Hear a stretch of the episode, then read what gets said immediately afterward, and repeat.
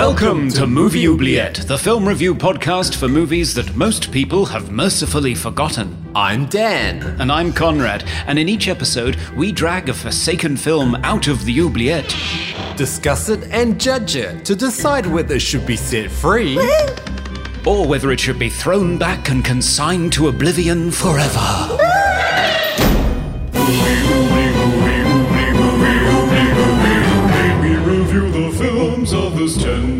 Come with us and open up the movie oubliette.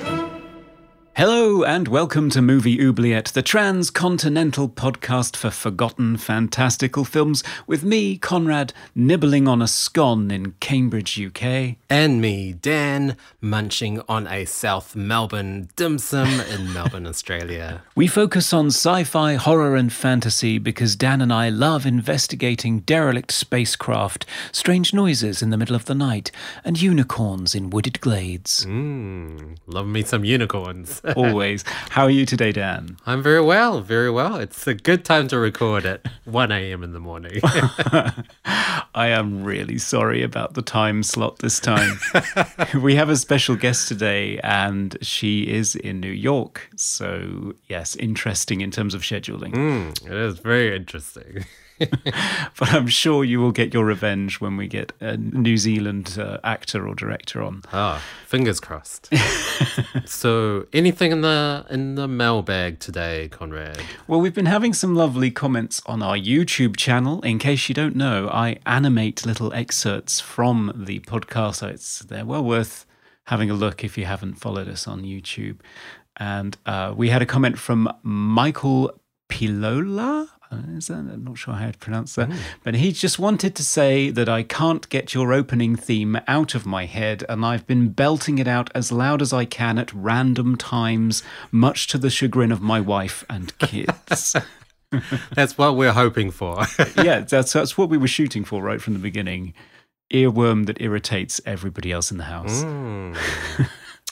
I don't have anything uh, in the mailbag, but I do want to mention that uh, I think two episodes ago, uh, when I was trying to desperately find H20, uh, I also found another movie on my journey. Um, Dead Calm, which I have here, uh, which is in the oubliette. We might visit later on. Mm. And I also found this show, which is called The Dead Set, which uh, we won't cover because it's a TV show, but it's uh, it's by the creator of Black Mirror, so um, Charlie Brooker. yes, it's a, a zombie apocalypse in the Big Brother house. If you've ever watched Big Brother, that sounds right up my alley. yeah. yeah, if anybody in the UK is interested in watching it, I believe it's just been added to Netflix. Ah. Any more comments uh, or feedback? Uh, well, just uh, as usual, we always get lovely comments from Surge of Cold Crash Pictures. Mm. Hey, Surge. Hey, Surge. Yeah, on our Halloween episode on YouTube, he said, I want your jump scare stinger as my ringtone. Oh, it's so great. I think it would get old pretty quick. Just love those jump scares in H20. Yes, indeed we do. So, hopefully, you can get to the oubliette without a jump scare today to uh, pull out a film for us to discuss. Mm, okay, just one moment. Mm. All right, I'm over by the oubliette. Ah. Mm. Wow, it's some sort of formal event down here. Oh, it's black tie. Mm. Okay. marriages. Okay, I'm back. And the movie today that we will be taking a look at is from 2011 and it's called Melancholia. Mm, it's a drama sci fi directed and written by Lars von Trier, who is. Is he Danish? He is. Danish director. so, uh, and it's starring Kirsten Dunst, uh, Charlotte Gainsbourg, Alexander Skarsgård, Stellan Skarsgård, um, his father, Yes. John Hurt, and Kiefer Sutherland, Udo Kier, and Charlotte Rampling. Mm. This is a very different film for us. This is quite a, a, a serious film, I would say. Yes, it's a very high art, uh, some might, might say pretentious film. Uh, so Melancholia centers around two sisters, Justine and Claire. Justine suffering from crippling depression. Uh, split into two acts. The first follows Justine at her wedding, trying to hold it together whilst mentally falling apart, and in doing so, exposing the cracks in her family as they deal with her torment. The second act follows Claire, Justine's sister, dealing with the aftermath of the failed wedding, taking care of her sister, but also having to come to grips with a planet colliding with Earth and thus causing the end of the world. Wow. So essentially, the movie covers depression, loneliness, and isolation, and the Earth's existence as we know it. Just a jolly romp, really. Brace yourself for what is probably going to be our most serious discussion ever. mm, lots to talk about. Yes, a lot to talk about. And excitingly, we have a special guest to discuss this movie with. In fact, a special guest who chose this movie to hmm. discuss. So, yes, can't wait to introduce her and, and start chatting. Be right back.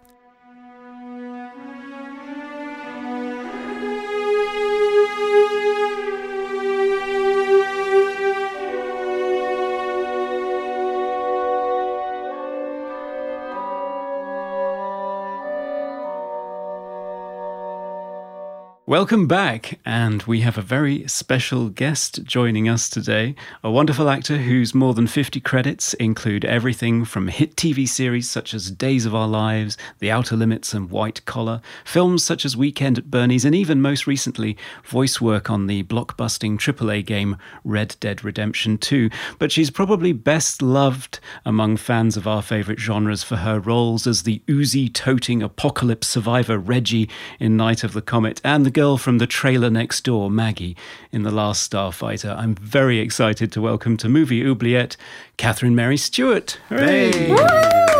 I'm so happy to be here. I feel like I'm spreading myself all over the world. I love it.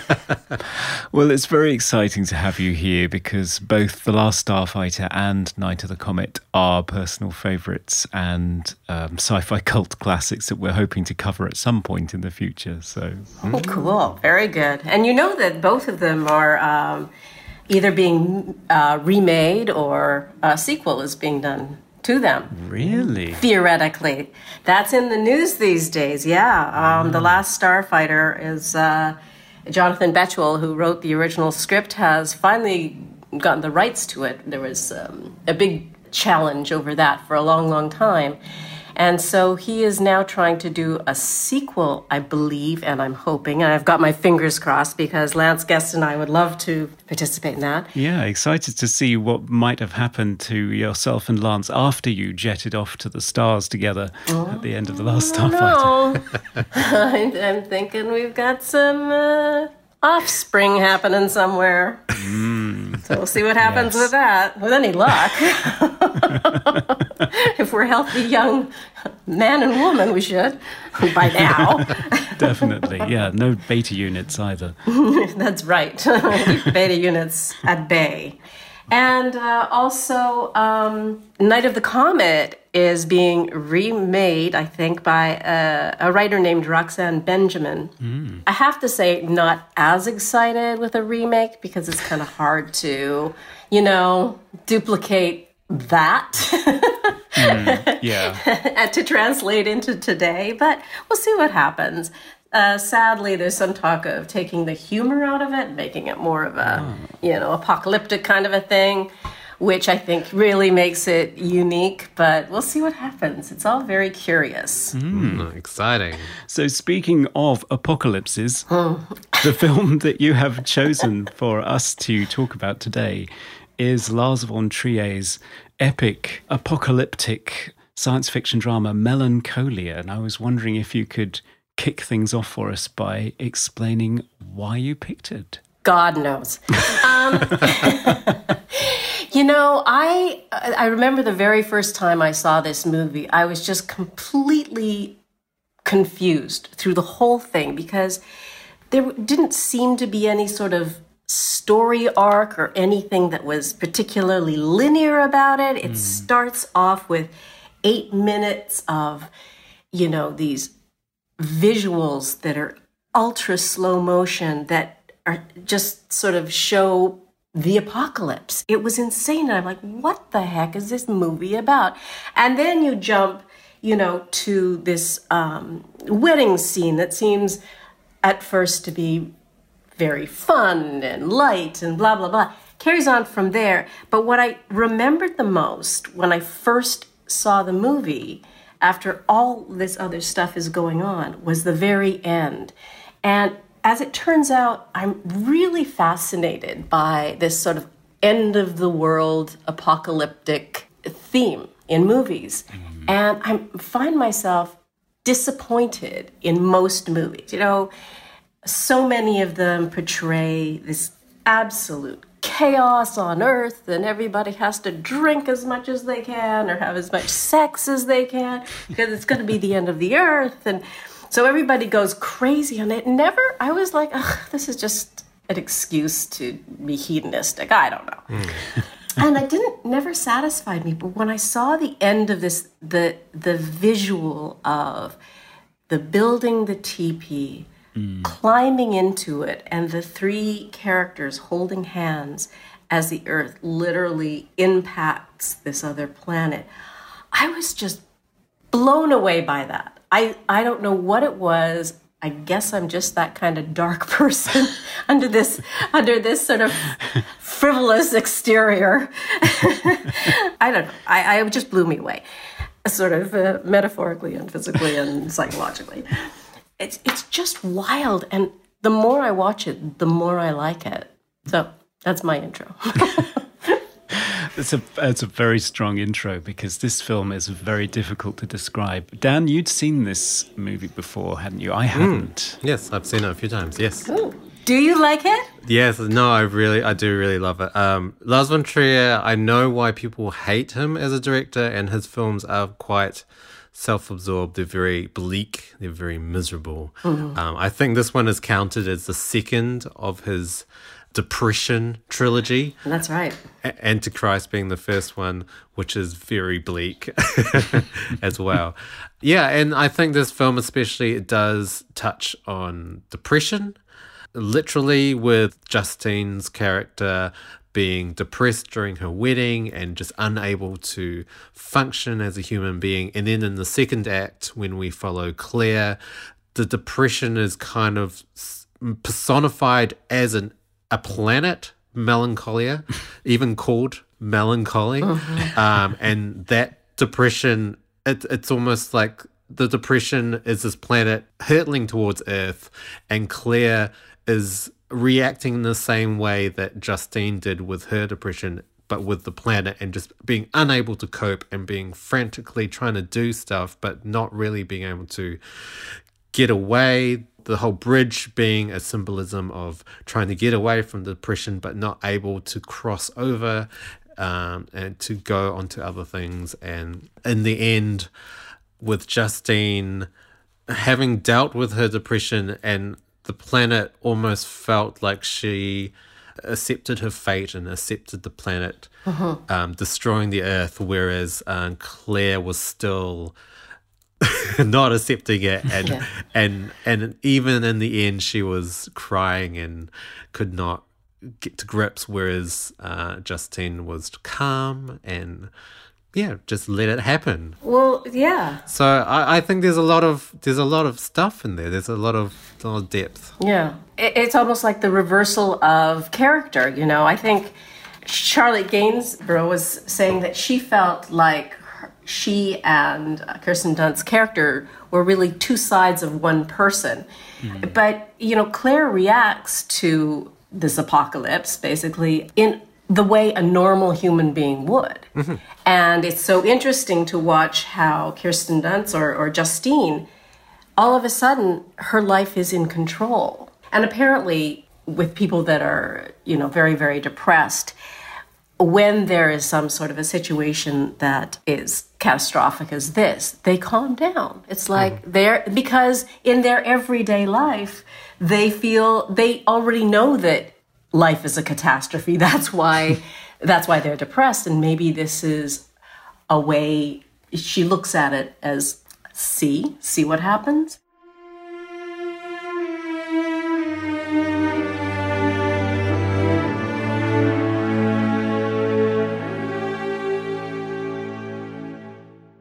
So you open with this eight minute visual sequence, which I loved. I just mm-hmm. thought it was so beautiful and eerie and, and I mean it's so tangible. You just feel it through your body. This eight minutes of ultra slow motion visuals of you know, from um, the close up of Kirsten Dunst in the depth of her depression to birds falling behind her to. Mm. To it sort of takes you through the whole journey of the movie in the beginning till that last shot of the Earth just sinking into this planet, Melancholia. And I guess um, Lars von Trier wanted to just kind of get it out of the way so that you could, you knew what was going to happen. It wasn't going to be some mystery. Are they going to live? Are they going to die? Yeah. No, they're going to die. That's what's going to happen here. And so you can really sort of pay attention to the rest of the movie, which is interesting. Mm. Yes. As you say, you get this eight minutes of astonishing slow motion photography oh. that sort of combines a premonition of what is to come, both literally and figuratively. You even see some of the uh, metaphors. So, uh-huh. although Claire does run across the golf course outside their lovely stately home, um, holding her son, trying to escape from the the oncoming oh. apocalypse. She's not sinking into the ground as she does in the opening mm-hmm. uh, montage. So there are sort of figurative, metaphorical images for what's to come, as well as actual premonitions of what is to come. And then you shift straight into part one because it's there's two parts. There's one that's called Justine. There's one that's called Claire, and the Justine focuses on the wedding. And what amazes me about the whole wedding sequence is this stark contrast between this earth shattering horror that you know is on the horizon and the empty, futile ceremony of a wedding mm-hmm. reception, not just a wedding, but just the reception where it, it's just this this very gaudy display of wealth and greed and affluence. Mm-hmm. Mm. It, it really throws you off because it goes from this happy wedding day, and it appears to be perfectly happy as as they're trying to drive to the reception at um, Claire's house, uh, um, Justine's sister, um, and they can't get there, and they're late, and and they're already in trouble and you just see her psyche is just slowly being chipped away. Um, and she's you realize oh this is not the healthy person on her the happiest day of her life that, that we thought she was.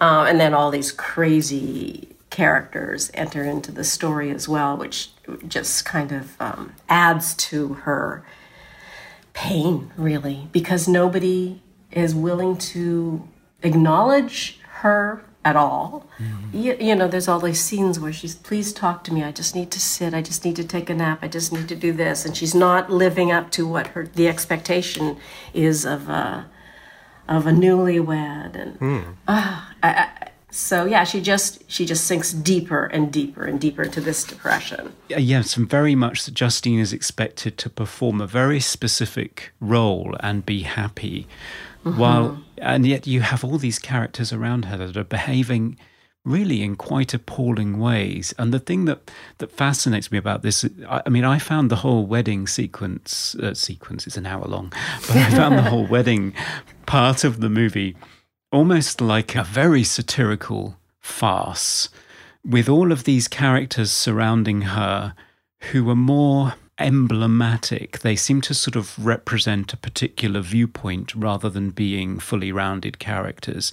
So you have Kiefer Sutherland as Claire's husband, who's just reminding Justine all the time how much this thing cost, and she better be happy because this thing was expensive. Mm-hmm. And you have uh, Stellan Skarsgård as Justine's boss, who seems to have only turned up and hijacks his best man speech to try to remind her that she actually has a deadline and he's expecting her to do some work before the end of the night, and has even hired his nephew to follow her around um, to get this tagline for an ad mm-hmm. from her, mm-hmm. and uh, and threatens to fire him if he doesn't get it. So his his whole future career and, and prosperity hangs in the balance. And you have Justine's mother, who seems to have showed up just to decry weddings in general and say how awful. Antagonize everybody.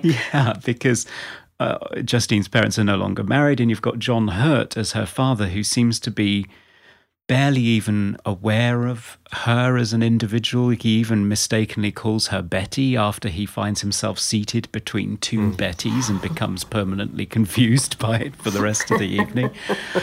I wasn't sure if that was a joke. I took that as a joke. I think it is definitely, yeah. And s- It, it just seems to me that she's surrounded by people that are behaving in ways that certainly I would not expect anyone to behave at a wedding. They all mm-hmm. seem to have these other agendas. It's a very fraught wedding on the whole. On the whole, it is. But consider, though, that these characters probably do exist in every wedding. But it's not slowed down to this pace and or focused on those specific characters.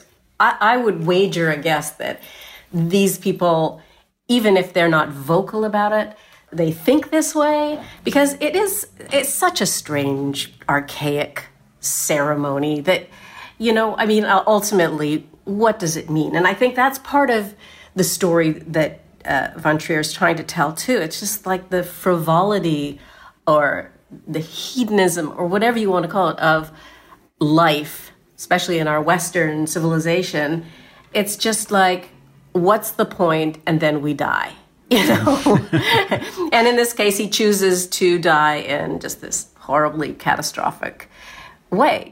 I guess maybe that's also something that really draws me to melancholia specifically but his mind um, it works in such a very unusual specific way and really does draw your attention to things that we try to avoid actually i think in the real world we try to make sure that life is good and everything's great and to the point where we're blind to seeing you know somebody like uh, justine who is just suffering. No, I'm sorry. You promised you wouldn't suffer today, which is literally said to her. I can't believe you're ruining the party. And she just sinks deeper and deeper into this uh, depression, which most people have the wherewithal to rise above, I guess. Lars von Trier uh, says that he was he was sort of exploring his own um, psyche. He's suffered depression himself, and and he sort of wrote this character around his own depression, basically. So it's it's fascinating, really. Yeah. I think as well the the film another theme of the film is uh, control. So through the first act, Justine is losing control. Her depression is completely overcoming her, and all of these characters, all of her family uh, and relatives, are trying to control her. They're trying to make her to be this ideal wife, but she's refusing to do that because she is so overcome by her de- depression. And in the second act, because of this planet hurtling towards Earth, John and Claire can't handle it because they don't have any control. So John commits suicide, and then Claire tries to get away, and she's just hysterical. And it's that sense of not being in control or having other forces trying to control you. And yeah, it's a really interesting look at characters and also just the idea of, of depression being an uncontrollable force that just pushes you down into this hole that you can't get out of. Yeah. Mm. Yeah, and I think that the way that the the film depicts depression is probably one of the most impressive visualizations and dramatizations of it that I can think of mm-hmm. because this idea that you find it very difficult to enjoy anything even you know she's in the middle of the most ostentatious and, and luxurious wedding that you can imagine. The groom is certainly a fine looking man who seems to be very caring and attentive and concerned about her future and her well-being and it's Alexander Skarsgård. I mean, you're not going to say no, are you? Um, and you would think that, you know, from a lot of people's perspective, this this should be a happy occasion for her, even if it's fraught with the collision of various mm, competing powers in her family, as these things always are. But she cannot enjoy it. She's incapable of enjoying it. And I think representing that as this planet on the horizon that is going to destroy the entire world this looming presence that always weighs down people that are suffering with depression that I cannot engage with this this event because because of this thing mm-hmm. that is just dragging me down all the time. Mm-hmm. And I think the immensity of it mm-hmm. really gets across depression in probably the most um, poignant way that, that I can think of. Mm.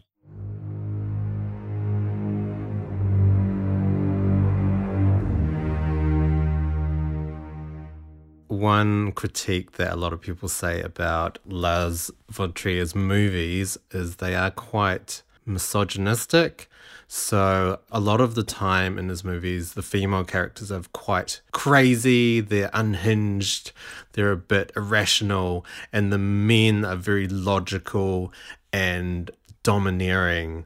And I think there were there were some parallels in this movie with the seven sins as well a lot of biblical references and the wedding being yeah like you said catherine a very hedonistic just a status event and a, a formality but justine was didn't want this. She wanted someone to talk to her on her level but all the men were either objectifying her or they were saying to her, you know your place, you know, this is what you should be, or they were treating her like a goddess, like her husband, and saying, "This is what you want. This is you the apple orchard that you wanted." And mm-hmm. I, it is it is interesting critique to, to make. I, to me, it sort of shines a very negative light on the misogyny.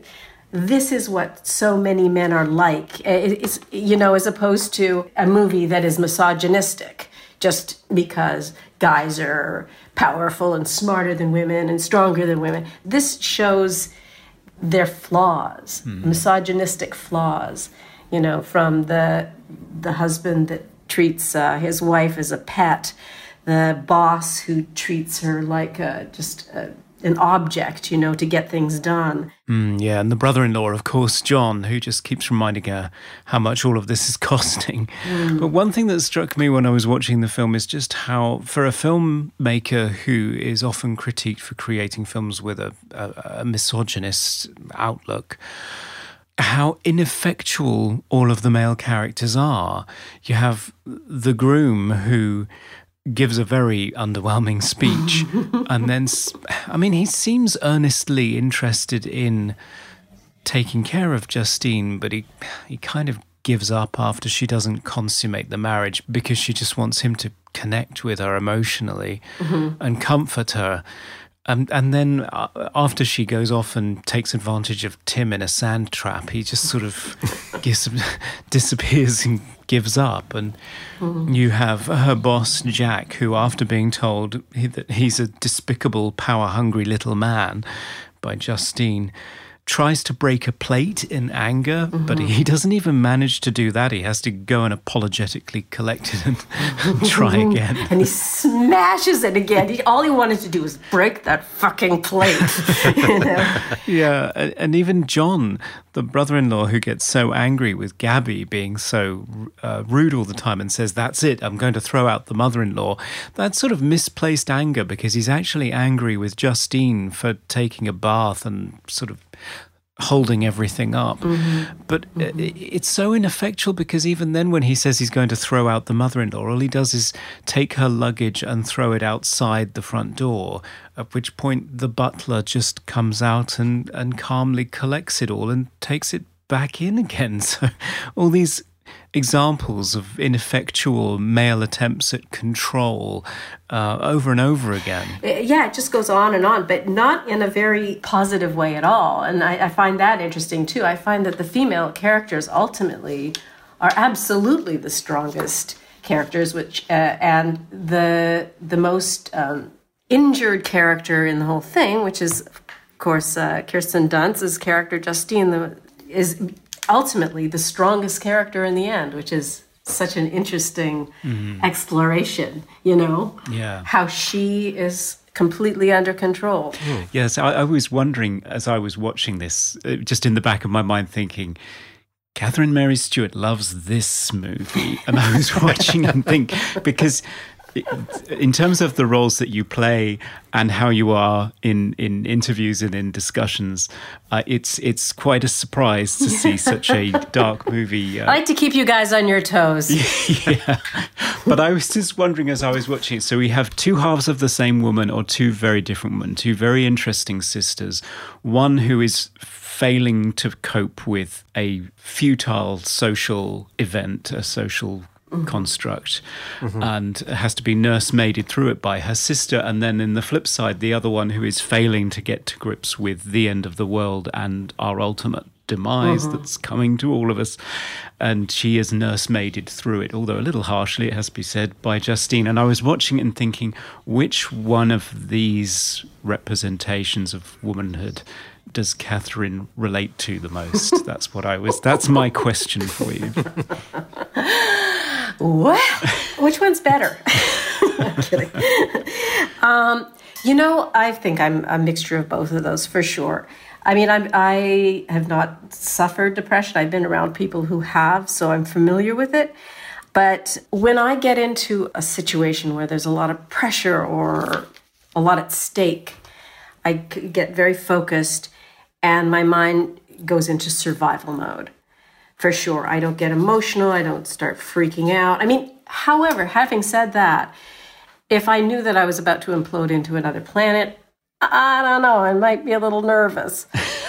So, on that level, in that particular scene, I could definitely relate to Claire. But in less apocalyptic situations, let's say, I do sort of hunker down and get very focused and protective and sort of become the mama lion sort of thing. I remember uh, I lived in California for 12 years, and when I was first married, our, we had a we our baby was maybe a year old, probably less than a year old, and there was the big 1994 earthquake there, and it the whole house, middle of the night, the whole house just started shaking, and things were falling off the walls, and and my husband, who didn't think much of California in the first place, he became paralyzed. He was just like, he didn't know what to do. He freaked out. I got up, I ran to my daughter's bedroom, I found her, she was fine. Um, you know, picked her, picked her up and got into our car to sit outside, so in case the, the house collapsed on us. But it didn't scare me. I didn't feel scared. I just felt, okay, what do I have to do to protect my family? Yeah, and the the interesting thing between the two characters is, of course, that it, when it comes to the apocalypse, you could kind of say that Justine has less to lose. Claire has a child, and th- that's a very different equation, isn't it? It is a very, very different equation. And it's so interesting also at the end where she was saying, they were talking about, um, you know, this is the only planet, we're alone in the universe. This is, we're the only ones alive. And Claire says, there might be some someplace else, you know. There there might be life some there isn't. Well, what where where am I going to take my son? My son needs to go somewhere else. It's like this thing is just coming down on them. I mean, it's there, you know. She's and she's going to, I guess, get into a rocket and go off to some other planet. but that's that's sort of, I think, instinctually what a mother and uh, I'm sure fathers think is like, how are we going to protect our child? Yeah. That is the ultimate challenge, you know. Yeah, I mean, it's, it's one of the images from the opening that I particularly love is the this sort of triptych where they're stood on the lawn in front of that mm. fantastic castle. It's nighttime, and you have Justine on the left, Claire on the right, and in the middle, Leo, mm-hmm. Claire's son, and above them in the sky. There is a heavenly body, so you have the sun over Claire, you have melancholia, of course, over Justine, and over the the sun you have the moon. Uh, there is this sense that he he is the reason that they're able to come together at the end under that um, hastily constructed what is it a wigwam or teepee. Yeah, it's sort of like a teepee without the, you know, the covering, or as he, as uh, she called it, the magic cave. yes So at that point, it, you know, it was like this'll do it. I don't think they had a lot of time to figure out everything, but Yeah. it's too bad they couldn't have been in some um, screening room like in Night of the Comet, you know, where they play the film, protected from everything. yes, lead lines to escape those So zombies. that's right. That's Yeah.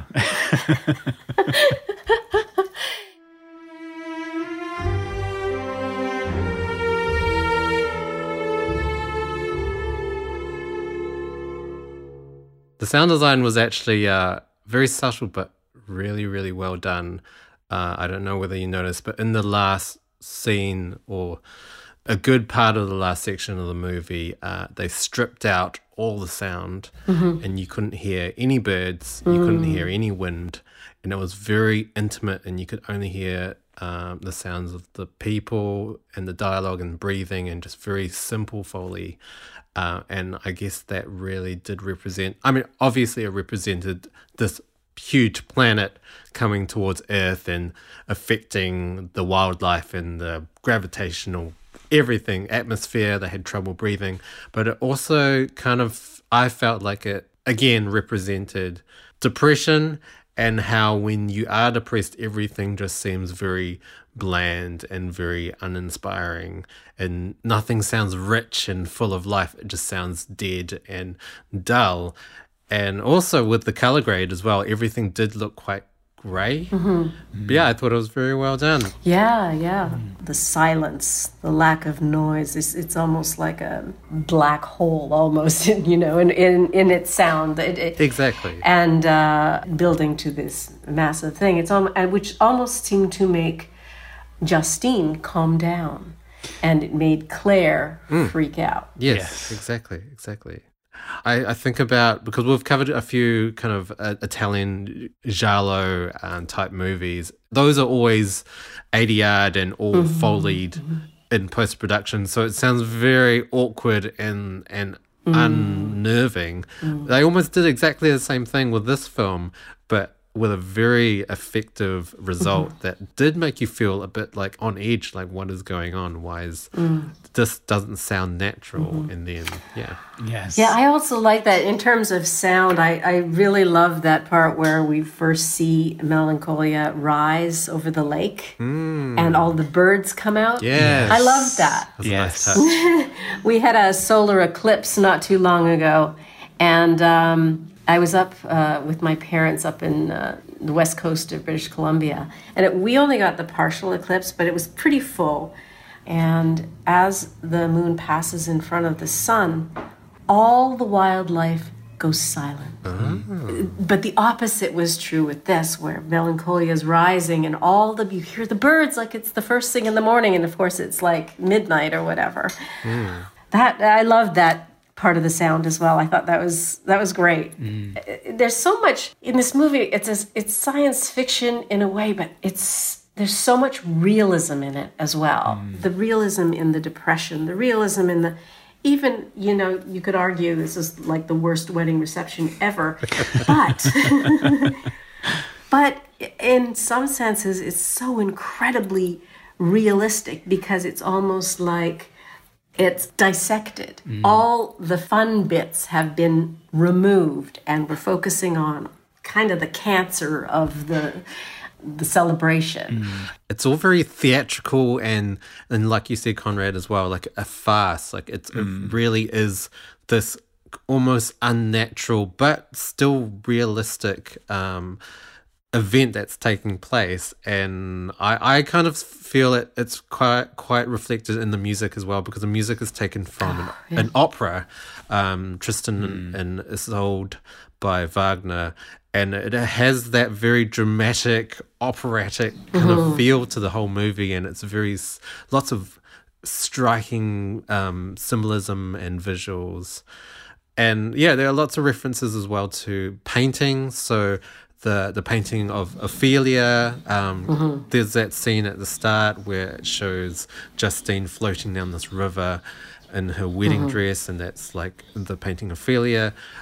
The character of Ophelia, who uh, drowns in this river. So I guess the river is, is symbolic of this depression that's just dragging her down. Right. Um, yeah, just a lot of lot of details in the movie that you can really take apart and think about. Just fascinating. I mean, I, I can't imagine how this man's mind works. Yeah, he's definitely one of the most fascinating filmmakers working today, and even people have a very polarized response to, to everything that very, he does. very polarized. Uh, even in something like this, you can't help but get the sense that he may well be making fun of us. Mm-hmm. it looks as though it's deeply serious, but it could all just be a prank. I mean, one thing that I did notice was Justine's mocking of her sister's attempt to make a perfect moment for the end. That she says, "Oh, let's mm. sit on the the veranda with a glass of wine all together. Will you do mm. that for me, sis? I just want it to be nice." Mm-hmm. And she says to her, well, "Maybe we could play Beethoven's Ninth, which is the Ode to Joy." And just mocks her for it viciously. But at the same time, you think, mm. yes, but hang on, Lars, you're showing us these cosmic images with Wagner over the top of them. So are you mocking us at the same time? Because this is the kind of imagery and, and music that we expect for this this kind of event. So you, You're right. You almost feel as though it's a prank. Yeah, it, it's you're right. If they had sat on the the veranda with a glass of wine playing Beethoven, it would have actually fit in just fine with the movie. but what was interesting about it, it, it was like um, Justine chose to make it about the boy. Mm. It wasn't about her at all. And in the end, she she's the hero. I mean, she makes the child feel okay about the end of the world. Mm. And that's incredibly unselfish. Yeah, and- and I think that it's why he is in the center of that triptych mm. that you see so early on in the film. That he is kind of this balancing figure between these two very different women, or these two halves of the same woman. Mm-hmm. Yeah. Coming to you live from the Movie Oubliette Theatre, it's the prestigious Mobley Awards. Okay, so it's time for a break, and it's just the boys here, and we're going to be uh, nominating some of our favorite aspects of the movie in the most frivolous categories imaginable. Uh, as always, we kick off with favorite quote.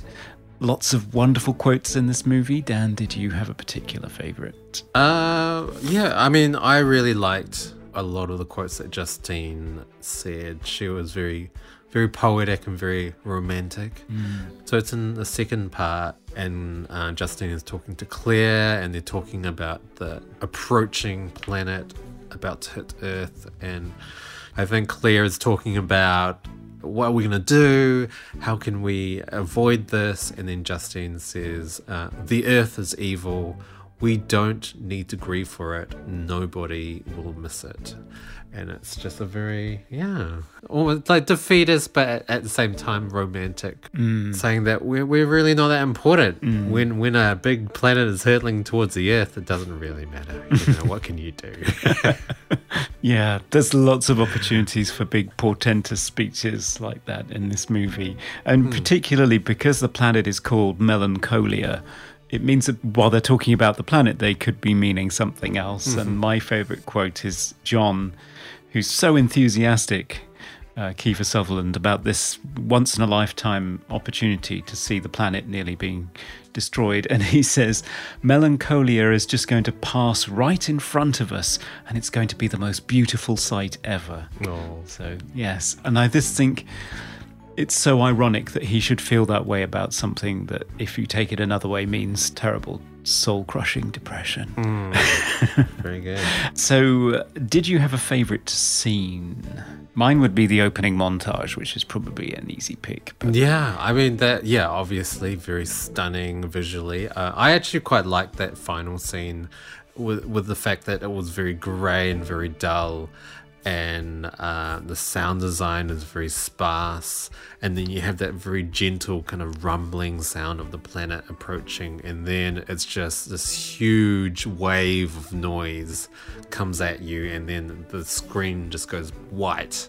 Yeah, the most powerful scene, obviously, in the in the film, but I really enjoyed it. yeah, and it cuts to a, the longest period of black screen and silence before the credits begin. Yes. So that you're left you're left in your own little void Yeah. to contemplate your fate Yeah. for quite some time. Exactly. Yeah, it's very powerful stuff.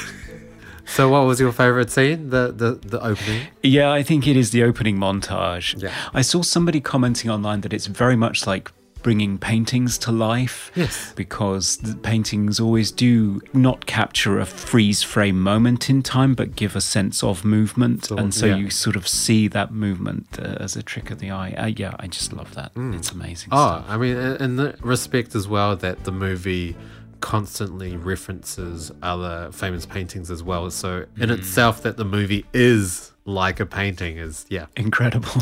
very well done. Yeah. Very well done. Um, in terms of special effects, did you have a favorite effect in this movie? I really liked how they conveyed the the planet. It was done really well. Like it didn't look over the top. It just had this kind of ominous background kind of effect. And it did look often like a just like a giant moon. I, I thought they did that really well and didn't look hammy. Like I feel like if we watched this in 30 years, it would still hold up as a, a special effect, as a CGI effect. So yeah, well done on that. Yeah, I mean, it's perfect every time it appears. I mean, my favorite is one of the scenes on the lawn when Melancholia is approaching, but it's still quite some distance away.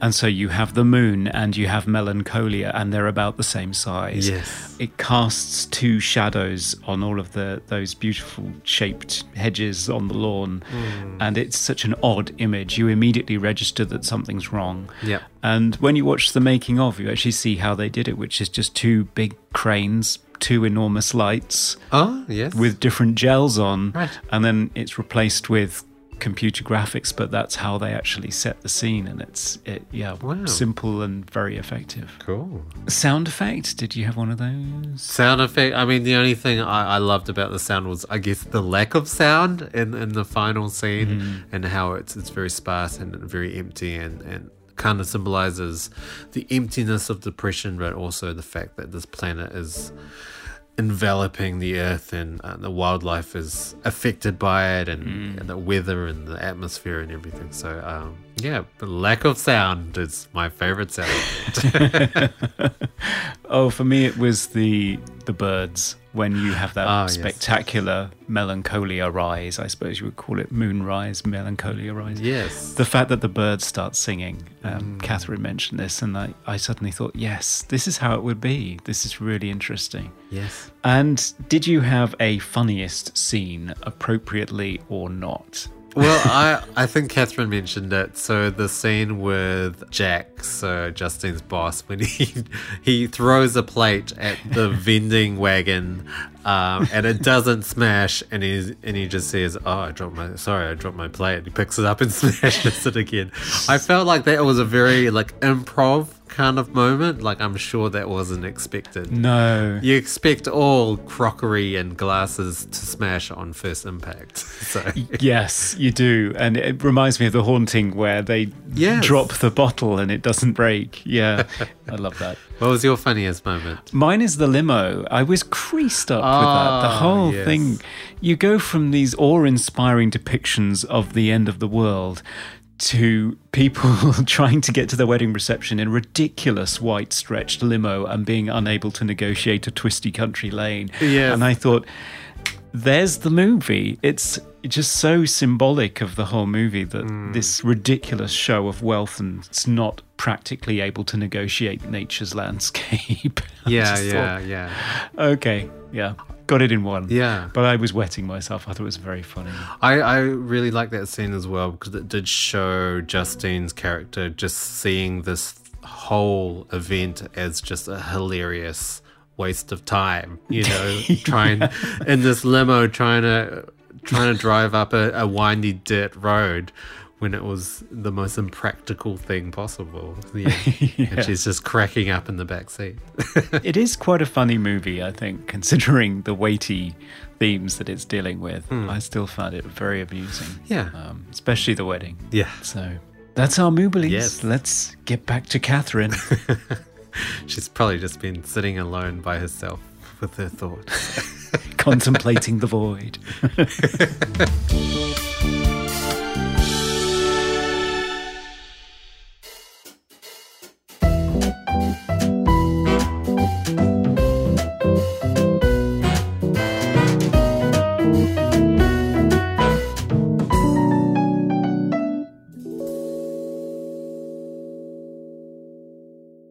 So we are back with the final verdict. Should this film be released to run amok on an 18 hole golf course, or should it be cast down into a hole and collided with a planet and be lost forever? Uh, Catherine, you are our guest today. What did you think? I think it should be allowed to run amok with a 19 hole golf course. but I think you need to be uh, aware of what it is you're getting yourself into. It's unusual, and you need to have a very, very open mind. And I would say watch it more than once. Yes. Like 13 or 14 times might be sufficient. I'm not sure.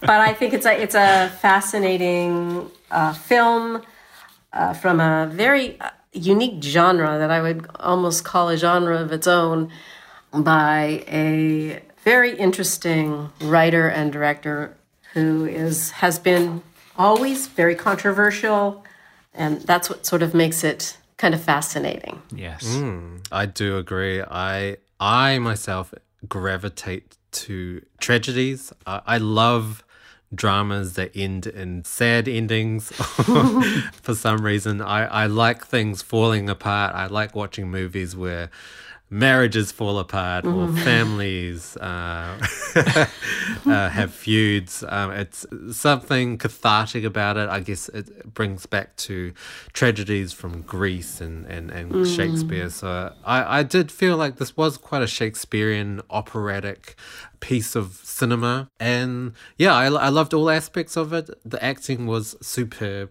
The, the score and sound design was, was amazing. And, and yes, visually, uh, a feast for the eyes. Yes, I will release it any day.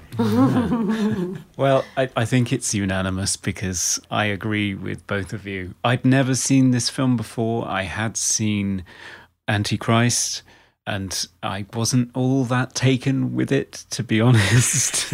but this, I think, is. I think if you're going to watch a Lars von Trier movie, I think this is not a bad place to start. I think this is a, a good entry into his dark and disturbing world because it's a very it is a very romantic and beautiful exploration of depression. Uh, it's a fascinating character study of these two incredible women who may or may not be the same woman. And it's deeply moving, but at the same time, it fits into that genre of science fiction, the cosmic philosophical mm. exploration of our place in the universe. Existential, yes. Yes, exactly. Mm-hmm. yeah, and I I love that. I lap that stuff, like stuff like Solaris and and and so on. So mm. I think it's visually stunning. It's beautifully performed. It's and as you say, even though it's two hours and fifteen minutes long, I couldn't get enough of it. I watched it twice in very quick succession in preparation for this discussion, and I still want to go back because I keep thinking about it. So. Mm. Mm. And there's so much more to discover every time you you watch it. Th- There's so many little details that come out that are hugely effective on the story that but you could miss them uh, uh, you know the first or second time you watch it. Yeah, it's I, I agree with you Dan. I love kind of intimate personal psychological explorations of, of people. I, I seem to really I love this kind of exploration. And it's not only, um, you know, exploration of the universe and, and very philosophical, but it's exploration of the human psyche and how we react to, to different things, to different people, to different situations. It, it's almost, I mean, I feel like the bulk of the movie is about that. And then, and this is almost like a, consequence that that and anyway and now after we've explored all this in detail it's over. Boom. Forever. You're not coming back. Yeah i find it really fascinating on so many different levels. Hmm. Yes. Conrad, I actually I did find a lot of similarities between this movie and The Haunting as well, mm-hmm. um, oh. which also centers on a female character dealing with her inner demons, hmm. mm-hmm. and in the end, sort of embracing it and um, giving into her her darkness, I mm-hmm. guess. And also in that film, a lot of the male characters are quite domineering. So interesting. Domineering, but ineffectually so. Yes, exactly. Yeah. Which is sort of the way this one was as well, you know. Ultimately, the weakest character is the strongest character. Indeed. Yes. Fascinating. Mm, it is, it is. Yes. We should do this again. Like, uh, we'll all watch it four or five more times, and we, we could have another three hour conversation about it, and it'll all be different. yeah. Okay, a year from now, it's a date. Okay, let's do it. I love it. We could, yeah, we could have like a yearly melancholia revisit. I'm into it. Okay. All right. So Set it free. let's set it free. Set it free to the universe.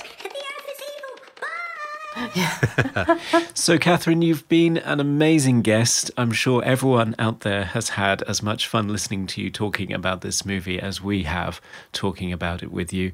And I'm sure they'll be thrilled to hear about what's coming up next for you, what's on the horizon for Catherine Mary Stewart. Well, uh, I'm still acting. Um, I'm doing some voiceover work.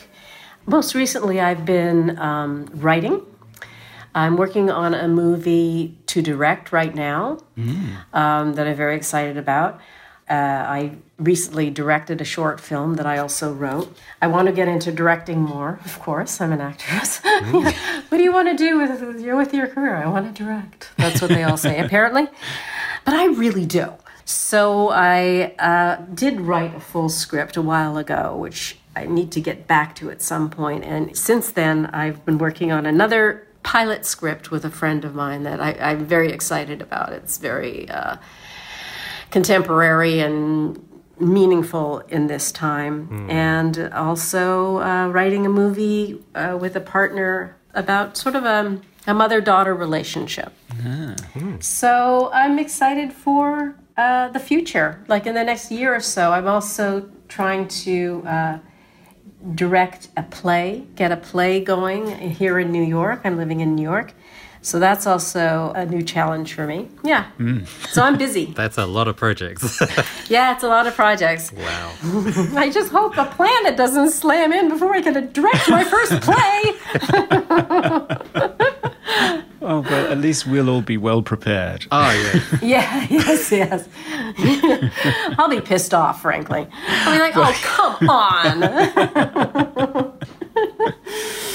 yeah, so Not before the last Starfighter sequel comes out. I know uh, where I can play the second last Starfighter's mom. Yes.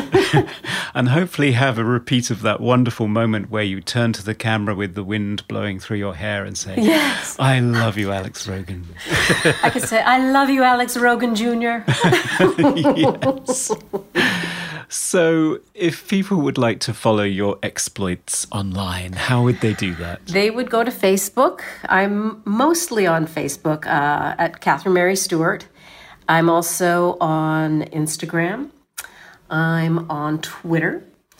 Uh, and that, those are, I guess, the three. Great. And if you'd like to follow us, we are Movie Oubliette on Twitter, Instagram, and Facebook. And if you're not sure how to spell oubliette, it is. O U B L I E T T E. Sorry, I couldn't hear that over the impending apocalypse. What was that? O U B L I E T T E. And don't forget to rate and review us on iTunes or whichever podcast platform you're using to consume our thoughts on forgotten movies because hmm. we would love to hear from you. Yeah, I mean, how else can people know how amazing we are? Indeed, yeah. They're clueless. Help them out. And let us know if you agree with our thoughts on Melancholia or any suggestions you have for future films that we should cover in our next episodes. Indeed, yes. But hang on, what are we doing next episode? Yeah, good question. It's going to be an interesting one because it's actually the newest film that we've ever looked at, but it's still obscure. It is Space Station 76. What? I've never heard of that movie. Tell me more. No. 2014 science fiction dark comedy drama directed by Jack Plotnick. It was based on a play and it's got an incredible cast. It's got Patrick Wilson, Liv Tyler, Matt Bomer, and Jerry O'Connell. Yeah, pretty impressive lineup. And I still haven't heard of this movie. It must be really bad. Yeah, it's got a very limited release and it's available on VOD. But this this one was chosen by our special guest. Oh, another special guest. I'm sure they won't be as good as Catherine. No, no. She's definitely our best. She's definitely up best. Okay, so yes, that that should be that should be fun. Mm, looking forward to it. So all that's left for me to say is thanks to everyone for listening, and a special thanks to Catherine Mary Stewart for being our guest today. You've been amazing. Oh, it's my pleasure. Such a pleasure. I had a, the best time. We talked about the darkest movie on the planet Earth, and it was so much fun. it's always great to talk about depression. Indeed, Makes you feel so much better. it does. So thanks again, and catch us next time. Bye. Bye for now. Bye. We review the films others tend to forget.